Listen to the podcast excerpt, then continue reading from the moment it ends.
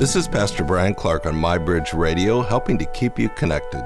Let's just say when I was a kid growing up, I hit my share of baseballs through windows in my neighborhood. On one occasion, I hit a baseball through the neighbor's window in the morning. They replaced it that afternoon, and I put a baseball through the exact same window that evening. Not good. That was the end of my baseball career for quite a while. In the old days, kids might have scattered and lied about who hit the baseball. Everyone knew it was wrong, they just didn't want to get caught.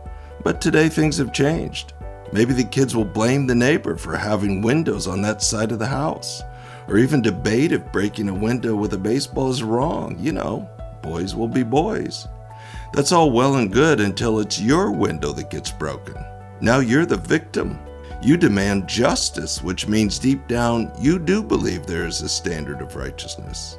No doubt people will continue to devise more creative ways to excuse personal sin, but justice is coming, and God's righteousness will be the standard of measure. That should get our attention. This is what we learn when we view the world through the lens of His Word.